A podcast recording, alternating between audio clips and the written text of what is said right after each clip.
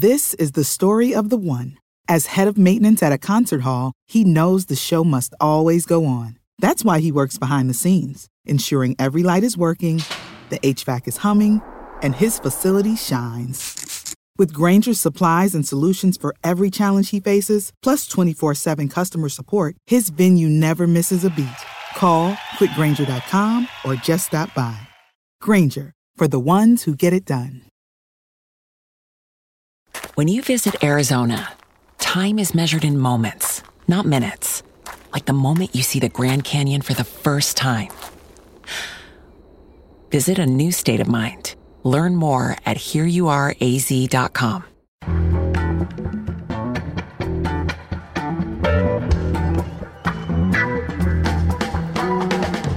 From The Nation magazine, this is Start Making Sense political talk without the boring parts. I'm Jon Wiener. Today we'll speak with David Cole, the nation's legal affairs correspondent and the ACLU's legal director. We'll ask him to respond to conservative commentators arguing that the courts have gone too far and been too bold in rejecting Trump's travel ban. Also, Britain votes on June 8th. Labor leader Jeremy Corbyn has been campaigning for a complete rejection of market economics, and Britain faces some big decisions about Europe in the wake of Trump's troubled trip there last week. Paul Mason will comment. But first, Trump's troubles continue to grow. Investigations by the FBI and Congress and talk about impeachment. He's already the most unpopular president in modern history. How is he likely to defend himself as the evidence of crimes becomes stronger and his defenders become fewer? For comment, we turn to Sasha Abramsky. He writes regularly for The Nation and other publications. He's the author of several books, including The American Way of Poverty the House of 20,000 Books, and his new book, which will be published by Nation Books in September, is called Jumping at Shadows The Triumph of Fear and the End of the American Dream. Sasha Abramsky, welcome back. Thanks for having me on again. Well, remind us where Trump stands after his return from his first trip overseas as president. Remind us what's becoming the new normal for the Trump White House. Well, the new normal is absolute chaos based around both anonymous leaks that seem to be coming daily to the New York Times, CNN, Washington Post, and so on, but also beyond the chaos, a real sense of dysfunction that this is an administration that is besieged by crisis. It seems to increasingly be defined by crisis. And it's stumbling from one chaotic episode to another, whether it's the implication that very, very senior people in the White House were in some way colluding with Russia prior to the election, or whether it's the fact that they can't even keep Trump off tweet long off Twitter long enough to avoid diplomatic chaos with very very close allies, and so the sort of new normal for the Trump administration, I think, is both chaos and also just utter destruction of values and of institutions and of alliances. Well, before Trump took office, some pundits expressed the hope that he would mature in the White House, he would moderate his campaign style in view of the responsibilities of the office. Now we are, are being told that a new team will bring new discipline to the White House. How do, successful do you think that will be? The short answer is not successful because the chaos emanates from the top. You, you can't create a better team by getting rid of, I don't know, Sean Spicer or even Jared Kushner and leaving in place a president who is both mentally incompetent to be the commander in chief and morally incompetent. And even if they wanted to, they're not going to find the caliber staff because one of the things that happened with Nixon is after Nixon became this sort of toxic political figure, they found it very hard to get and to keep top people. But the difference is they already had a fully staffed administration. Nixon, headed into a tailspin after several years as president. Trump has headed into a legal and moral tailspin almost immediately, which means that huge numbers of key positions are unfilled. And if you're a career lawyer, you're a career diplomat, you're a career public servant in any capacity, the idea of hitching yourself to an administration as rotten to the core as this one it's a very unappealing prospect. And so I think that this idea that they can somehow restaff with top caliber people and get it all right it's a real pipe dream. But I think a bigger worry is that they have no intention of getting this right by constitutional means. And you've actually seen over the last few days a series of really disturbing reports starting to come out about their strategy in the face of legal chaos. And one of the strategies that we're hearing is that they're going to hold these mass rallies. And the only implication of holding these mass rallies is that they're going to try and use the intimidatory tactic of the mob to get around all of their constitutional woes at the moment. Now, just before we began talking, I was reading an article in the UK newspaper, The Guardian, and it was talking about the events up in Portland, Oregon, where two people were murdered by a neo Nazi or a fascist fanatic when they tried to defend two Muslim women that he was attacking.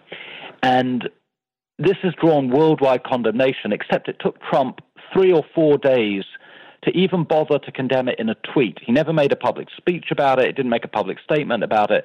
He belatedly made this sort of begrudging tweet saying that it was wrong and that it had no place in America or something like that. But then the county chair of the Republican Party up in Multnomah County and in Portland said on Tuesday that the party might start resorting to private security from the Oath Keepers and the Three Percenters, which are these extremist militias, so that they can hold these rallies and so that they can um, hold events, these um, so called free speech events being pushed by the alt right in Portland this Sunday.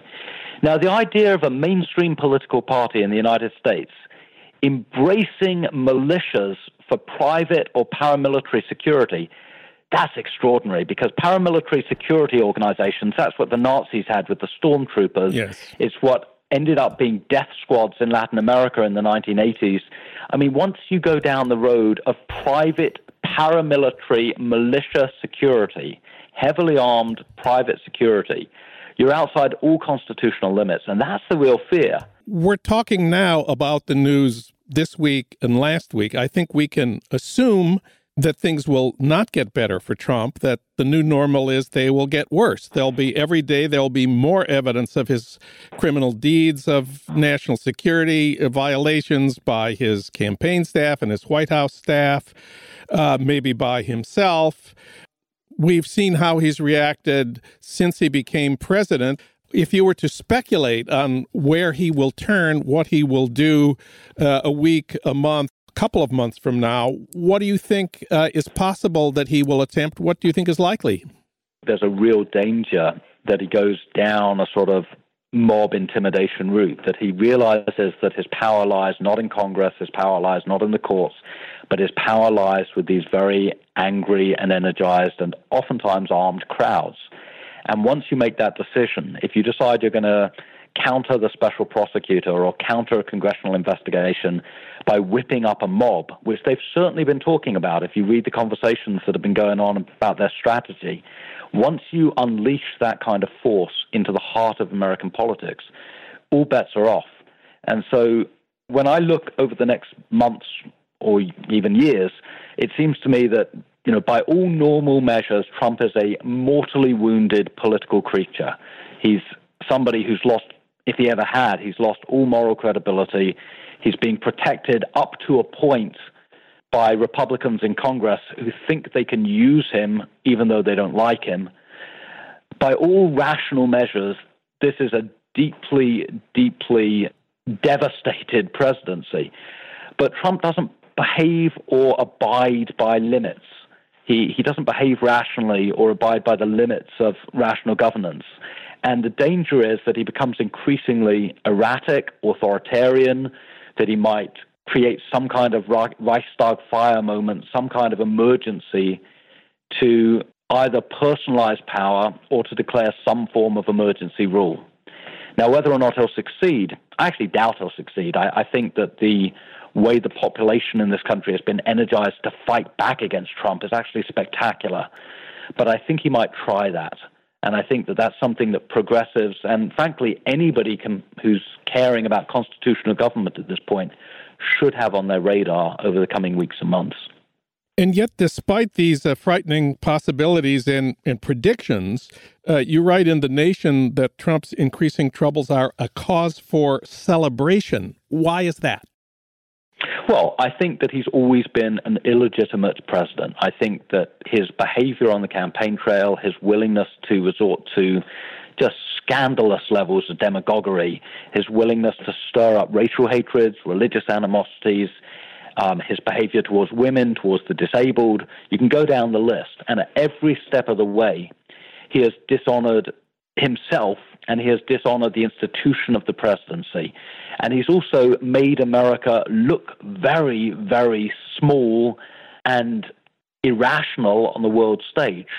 And if you look at the number of years and decades it took for America to come to occupy that position of influence globally, and you look at the way in which Trump, in the period not of years but of months, is squandering that, destroying the moral capital America's built up.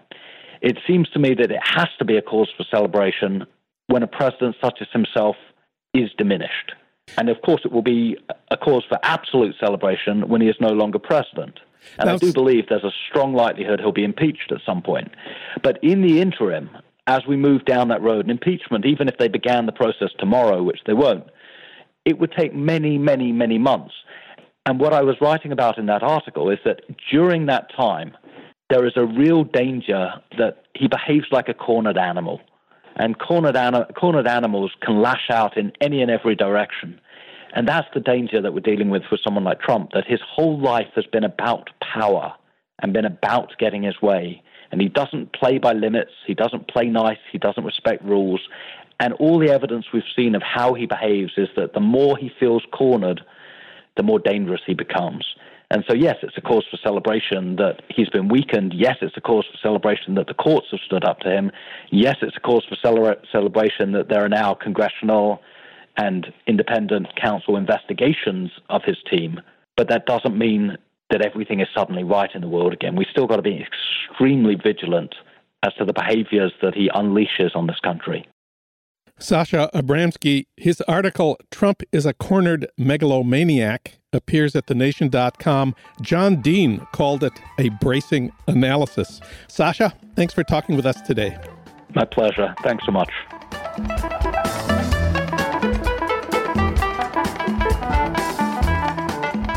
The courts have taken a strong and virtually unanimous stand against Trump's travel ban, ruling that it's a ban on Muslims and therefore prohibited under the Constitution. But conservatives have started pushing back, including conservatives who don't support Trump. For comment, we turn to David Cole. He's the nation's legal affairs correspondent, the author most recently of the book Engines of Liberty the power of citizen activists to make constitutional law. And most important, he is National Legal Director of the ACLU. We reached him today in Washington. David Cole, welcome back. Thanks for having me, Jon.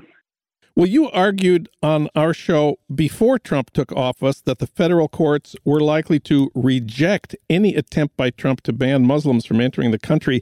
I was skeptical, but it turns out you were right. And most recently, the chief judge in the Fourth Circuit Court of Appeals wrote last week that the second version of Trump's travel ban, quote, drips with religious intolerance, animus, and discrimination, close quote. This was an ACLU case. Uh, remind us what this case was about and, and how we got to this point. Well, so it's a it's a um, a fairly long uh, story, but the short version is uh, Trump promised to ban Muslims uh, when he was running for president.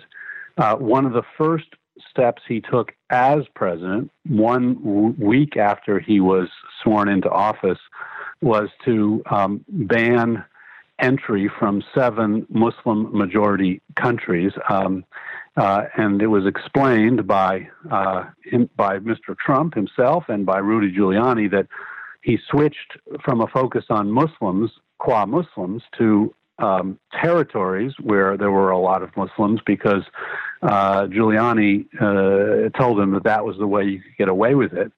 Um, we challenged, we at the ACLU challenged that um, uh, first version of the travel ban in the courts and got the first injunction against uh, the ban. Uh, other cases soon followed, and it was ultimately struck down as unconstitutional by the U.S. Court of Appeals for the Ninth Circuit.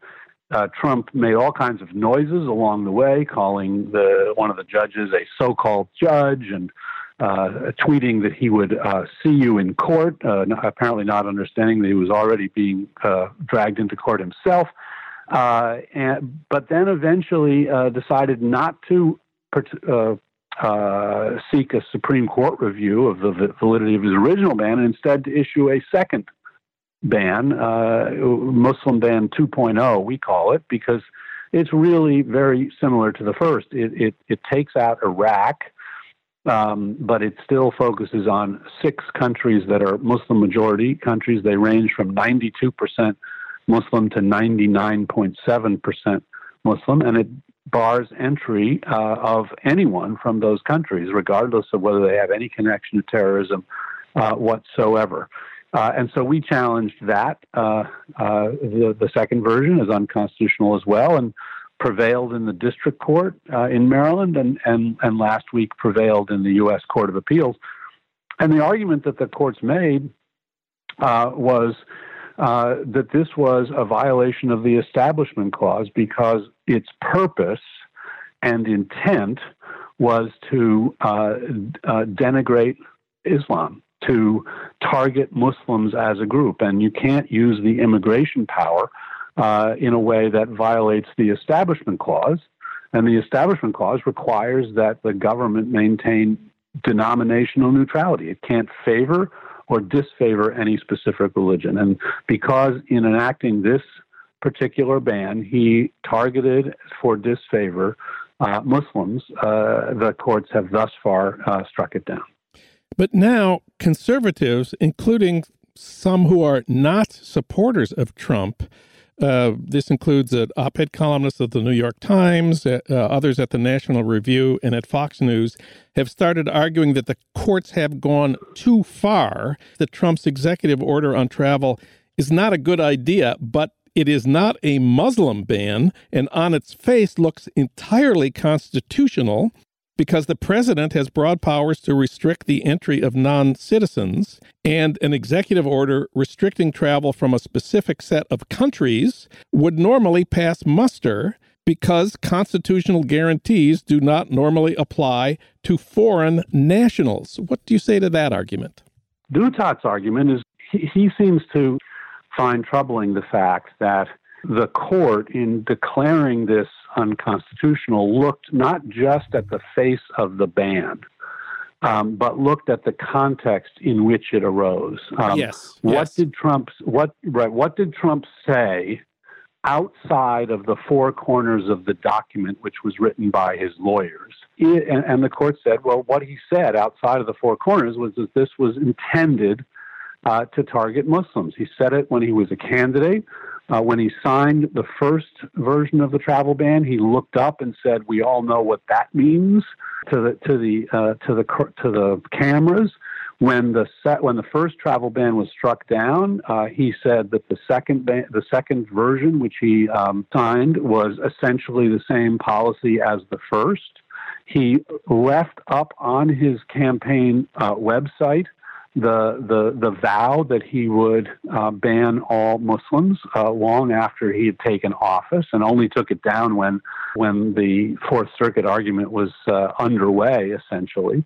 Uh, and so the court looked at things beyond the four corners of the document. Douthat seems to have a problem with that, but that's what the law requires. The Establishment Clause says it's not permissible for the government to take action that is intended to or sends a message of denigrating a particular religion. So, and the court has said you must look at the whole context to determine what would an objective observer, uh, looking at all the facts, conclude about this government action. Douthat's argument is essentially he's parroting the government's argument. And the government's argument is close your eyes to what the world sees.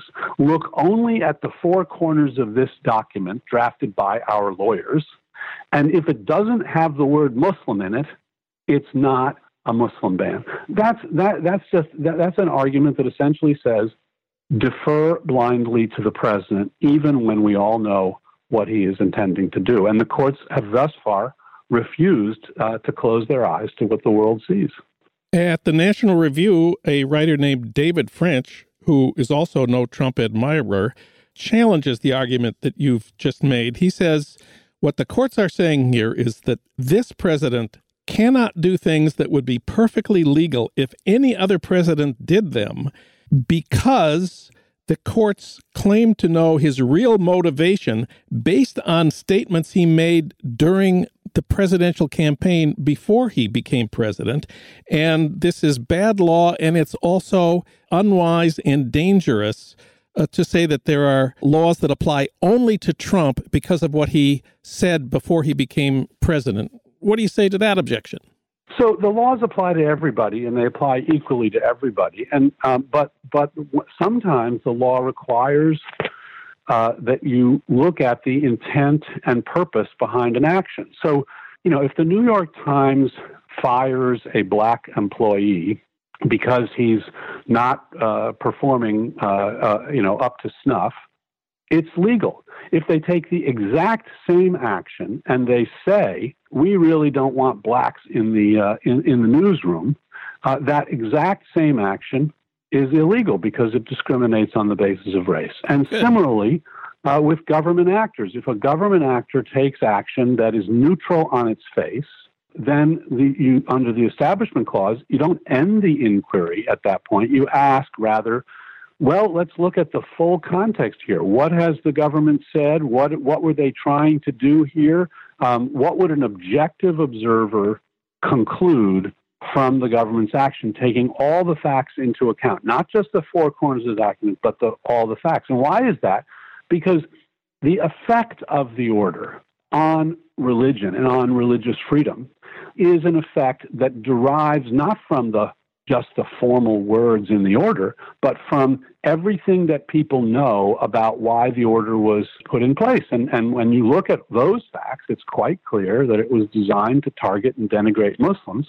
And only if you close your eyes to reality could you possibly uphold uh, the the the the, uh, the order? And that's the government's argument. You, the courts should close their eyes to reality. I, and I just don't understand why these columnists think it's a good thing for courts to close their eyes to reality and why they think it's somehow odd that the same action taken for legitimate purposes is valid and uh, and taken for impermissible purposes, race, racial uh, animus or religious animus, uh, is is not valid. That's that's just you know constitutional law 101. They they also argue these conservative uh, columnists argue that this is a dangerous course for the courts to take because there's no way for Trump to tailor his policies to fit existing precedents. And therefore, given his personality and everything we know about his history, uh, his flaws of temperament, his character, make it much more likely that we will have a true constitutional crisis where the executive challenges, seeks to undermine, and reject the authority of the courts. You've written about a constitutional crisis in the wake of the firing of James Comey, but they say this would be a real constitutional crisis if the president defied the courts or set out to uh, ignore or undermine the courts, and, and we should do everything we can to avoid that. I wonder what you say to that argument. Look, the, the, the court's role in our constitutional system is to check executive overreach. And every time they check executive overreach because it violates a constitutional principle, there is, in theory, the risk that the executive branch will refuse to comply with the court's orders. That's always the case. But if, if, if, our, our position were, well, Jesus, if courts tell the president he can't do something, he might just go ahead and do it anyway and and and create a constitutional crisis. And therefore, courts should not tell presidents they can't do things that are unconstitutional. Then we then then you would essentially neuter the courts. You would deprive the courts of the critical checking function that they play. You know, history tells us that courts have for 200 and you know 30 years plus enjoined executive action uh, on the ground that it is unconstitutional. And many presidents have been very unhappy about that, but every one of them has complied with the court's orders. So I, I, don't see any evidence that Trump will not comply with the court's orders. I think it's irresponsible to suggest that courts should somehow close their eyes to the to constitutional doctrine, ignore the rules that ordinarily apply, out of fear that somehow this president will not abide by their orders. And you know, you look look at what happened with the first one. He issued it. Several courts declared it unconstitutional, and he rewrote it. He didn't say, "I'm going to enforce it anyway. I'm going to ignore the court's orders." He he he, he rewrote it. He didn't rewrite it uh, effectively, um, but he's he, he, he's not he doesn't have a straitjacket on him. It doesn't. It, these decisions don't say the president can never do anything to try to protect our borders. What it says is it, he can't put in place a Muslim ban by calling it a territory ban, where he has made very clear that that's precisely what he um, uh, intended to do. So, you know, I, I think the courts are doing what we expect them to do in a time of executive overreach, which is to hold the president to account. That's their job, and and it's all the more important with a president like uh, like uh, President Trump. David Cole, he's National Legal Director of the ACLU, and you can read him at thenation.com. David, it's been great having you on the show. Thank you. Always a pleasure. Thanks, Jon.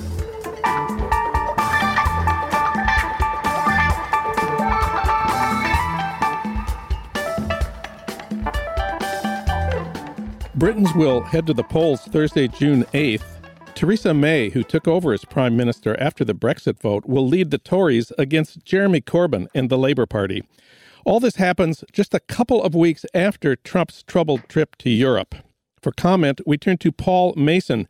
He's an award winning broadcaster and writer on economics and social justice. He's written many books, most recently, Post Capitalism A Guide to Our Future. He writes a weekly column for The Guardian. He spent 12 years as a BBC correspondent and was an award winning broadcaster at Channel 4 News. He's also a contributor to The Nation. Paul Mason, welcome to the program. It's great to be here.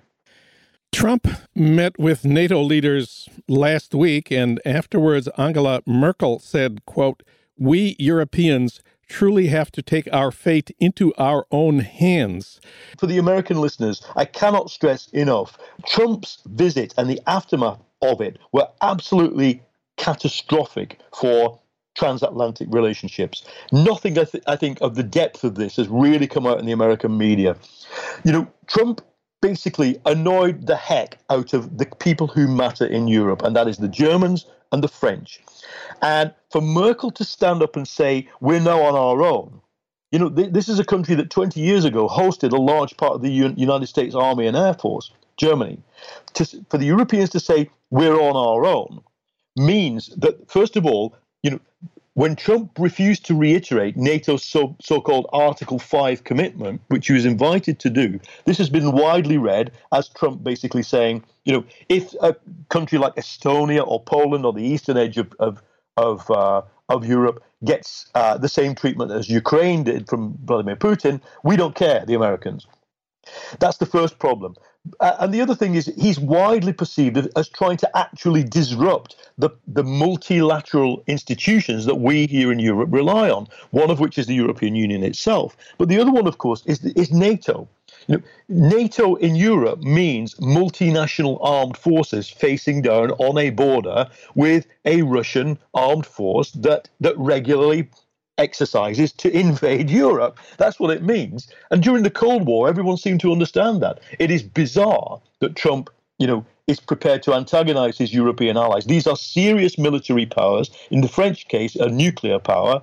Um, and um, you know, what's the result been in international terms as well? We saw Macron, the newly elected president of France, go today and yesterday to Putin and and and lay out a very independent and and very tough line uh, independent of Washington, saying basically to Putin, you know, if there is another chemical attack, we, the French in Syria, we, the French, will start, you know, enforcing it. And we haven't really seen this in the post 1945 era you're beginning to see European foreign policy, diplomatic policy, military capability conceived independently of the United States, which is kind of what the outcome is going to be if your president starts to um, publicly insult major countries that are part of the NATO alliance. What has Jeremy Corbyn said about Merkel's statement, we Europeans have to take our fate into our own hands? Look, look. Here in the here in the United Kingdom, while we're fighting an election, the whole thing is being fought in the shadow of Brexit. We, the Brits, have to decide what kind of Brexit we want, whether we want a, a complete economic break or a soft economic break, and Corbyn's instincts are to collaborate as much as possible economically with the Europeans. But in, in terms of foreign policy, I think Corbyn is effectively a multilateralist all along the line. Corbyn would want to try and seek some kind of negotiated peace in Syria, some kind of negotiated calm down in Ukraine and Crimea. And in other words, he's from that, that wing of British politics that does want to see Britain stop pretending that it is in some kind of, you know, uh, mini mini America, kind of mini United States that can that can lay down the law to every other country in the world. So Corbyn would be seeking compromise in that situation. And and I think that Merkel's statement is so shocking and so new that many of us here, you know, fighting this British election campaign have barely had time to think about it. We, I think that we need to see where the dust settles between uh, between Berlin and Washington before we make any big decisions. What kind of campaign is Corbyn running? Well, if I have just looking looking in front of me uh, the poll polling averages, and you'd have to say between the 18th of April when the election was called and now, the campaign is pretty successful because he's gone from being on 25% of the vote to 35, 36, 37 in one poll 38 so this is an incredible uh, surge in the space of four or five weeks and the reason is simply that at last Corbyn was able to get full control of the party, was able to unleash a manifesto that really shocked people with its radicalism. So we're talking here about the nationalisation of the railway industry. We're talking about 50 billion pounds worth of extra public spending on healthcare, on university tuition. And this really caught the imagination of people. Now, still, the Conservatives are way ahead of Labour. They're still probably about five, six points ahead of Labour, but we've got nine days to go, and um, all the momentum is within is with Corbyn's Labour Party, and this, for American listeners, this is as if the Democrats were led by Bernie Sanders, and I think we're having the kind of effect here that would have happened in the United States had Sanders not only p- been picked for president, but controlled the Democratic National Committee, because this is effectively what Corbyn, in British terms, does. He runs the party, he has uh, control over the policy, and he is the figurehead. And what kind of campaign has Theresa May been running? The reason they need this election is because she doesn't have a mandate for the kind of negotiation she wants to conduct on leaving the European Union. So Theresa May favours a, what's called a hard Brexit, which is really a very, very sharp break economically with Europe, and the threat to walk away without a deal. She has no mandate for that. So she, she said to people basically, lend me your votes, give me the strength to carry out a. Uh, a strong negotiation uh, and kind of almost you know rally round behind me. The problem is the only people who really did that are supporters of our alt right. Our there's a, a party called United Kingdom Independence Party. What's fairly clear is that many of its supporters have switched from that you know, right wing, xenophobic, racist party back to the Conservatives. So her campaign has been successful in the sense that it has shored up the nationalist right, but it's done so by really turning that Conservative Party, which was in many senses the epitome of liberalism and moderation two years ago when it was run by David Cameron, uh, to, into quite a nasty right wing, not exactly Trumpian, more like a sort of Ted Cruz style or Paul Ryan style right wing Conservative Party. And there was that horrifying terrorist attack in Manchester. Usually, terrorist attacks strengthened the right in our politics. Is it having that effect? Has it had that effect in Britain? No, it hasn't. And here's why because the attacker was a British born Libyan guy. Uh, and it turns out that when Britain and France led the bombing of Libya uh, which led, of course, to the famous Benghazi incident that has dominated American politics. What happened was that the British intelligence services were, it now appears, sending British Libyans over to fight against Gaddafi. Uh, the, the, the, the father of this attacker was one of them. And so the whole question mark has blown back onto Theresa May, who was the what we call the Home Secretary, the person in charge of domestic security here for seven years. You know, what were you doing? In addition, there have been very severe cuts in spending on both police and defence under the Conservative government.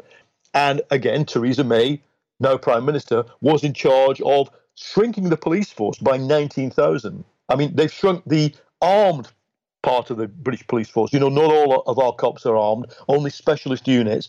That armed part of the British police force was shrunk by 2,000. In other words, what would normally have been a kind of something that the right could say, well, we need a stronger state, they're the people who've been cutting back our policing and defense capability. So I think the, the, the, the political response to it has been mixed, but it has to be said that that it's put a real damper on the whole tenor of the debate because this was a really serious attack. 22 people killed, many of them women and young girls at a pop concert. And there's been a pretty serious intelligence failure, but but nobody wants to point the finger at each other really politically over that until we see whether anybody politically is culpable. So, is Corbyn talking about uh, terrorism at all? what the right are trying to do is to say Corbyn is soft on terrorism. But he, he just fronted that up and stood up and basically said, look, we have to have a new approach to foreign policy because uh, there is clearly a link between the kind of foreign wars we've been fighting, the bombing of uh, Middle Eastern countries, and the fact that we can't put, seem to protect ourselves against terror. It's not the pure blowback thesis that, that says, you know, if you invade the Middle East, you're bound to get terrorism. It's a more sophisticated position that says, if you're gonna carry out these wars in the Middle East, you better have a domestic anti terror apparatus that works, and we clearly don't. Uh, the Socialist Party in France collapsed in this year's elections there the polling data that you have quoted suggests that is not going to happen to labor in Britain. Do you have any thoughts about the difference between the, the two countries and the left in, in each? Well, look, what happened in France is that in the first round of the presidential election, a far left candidate got 19%. The Socialist Party, which had a fairly left wing program, got 7%. And two tiny parties from the left got 1% each. Look, that's in the mid 20s. So it's the same phenomenon this is against a kind of very resurgent centrism, a very resurgent Clinton style centrism as well, which got also 25% in the first round. So we've got the same phenomena. That is, the radical left is usually able to get somewhere between 20 and 30%, and the kind of centrist left is usually be able to get another 25%. That's the situation in most countries. But in the difference between Britain and France is in Britain, we have the traditional Socialist Party has gone radical Whereas in in France, the, there was a new formation, the, the, the party of Jean Luc Mélenchon, uh, which kind of outflanked the socialists to the left.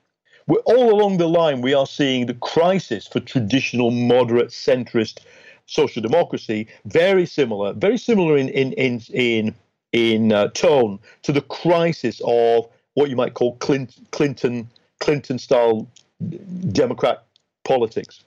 And what do you think is going to happen to the uh, moderates in the Labour Party in Britain? Are they going to stick with Corbyn?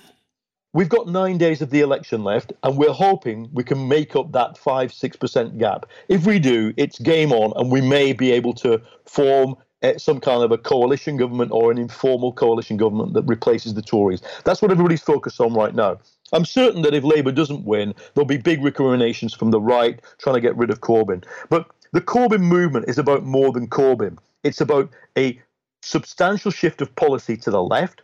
It is about a su- substantial break with traditional British foreign policy, more towards a multilateral peace seeking role in the world. And it's also about democratizing this institution of the Labour Party, putting it back into the control of working class and young people. And until that is over, uh, you know, I for one wouldn't be wanting to see Corbyn move on, whether we win or lose the election. But he is 67, and I think you know if he doesn't win, this is probably the last election he should fight. uh, because it takes a you know it takes an energetic young person to go on fighting for these things. But I think the stature of Jeremy Corbyn in the past three weeks has risen massively. Once people can see him, because here in the United Kingdom we have a state regulated TV service where there has to be balance, there has to be impartiality. Once people can see him through the impartial lens of TV, he, he's really popular. And you know, may, there may be a few kind of right wing Labour MPs who want him to go, but I think the, the popular acclaim will be, you know, this is one of the best leaders we've ever had. Paul Mason, thanks for talking with us today. See you soon.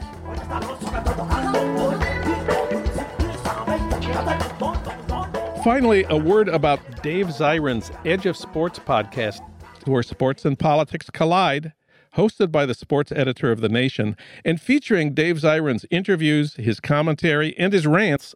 So even if you're a sports fan who hates politics or a political junkie who hates sports, you'll find something to love in this podcast. It's posted every Tuesday, now at thenation.com slash edge of sports.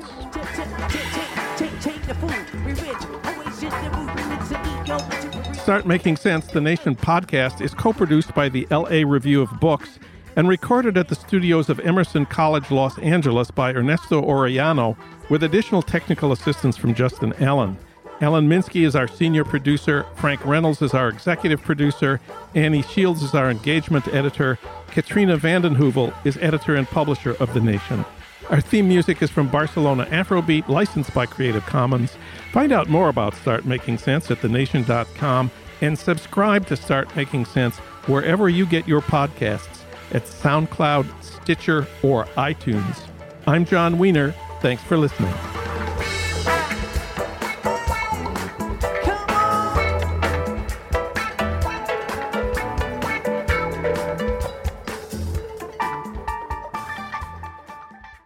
This is the story of the one.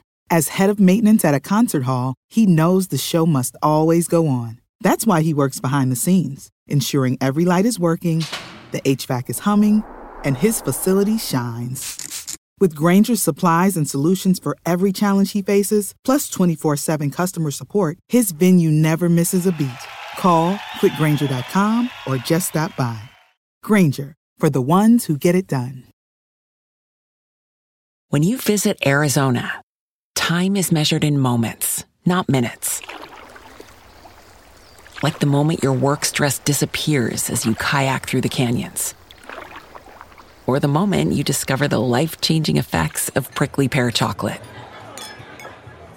But nothing beats the moment you see the Grand Canyon for the very first time. Visit a new state of mind. Learn more at hereyouareaz.com.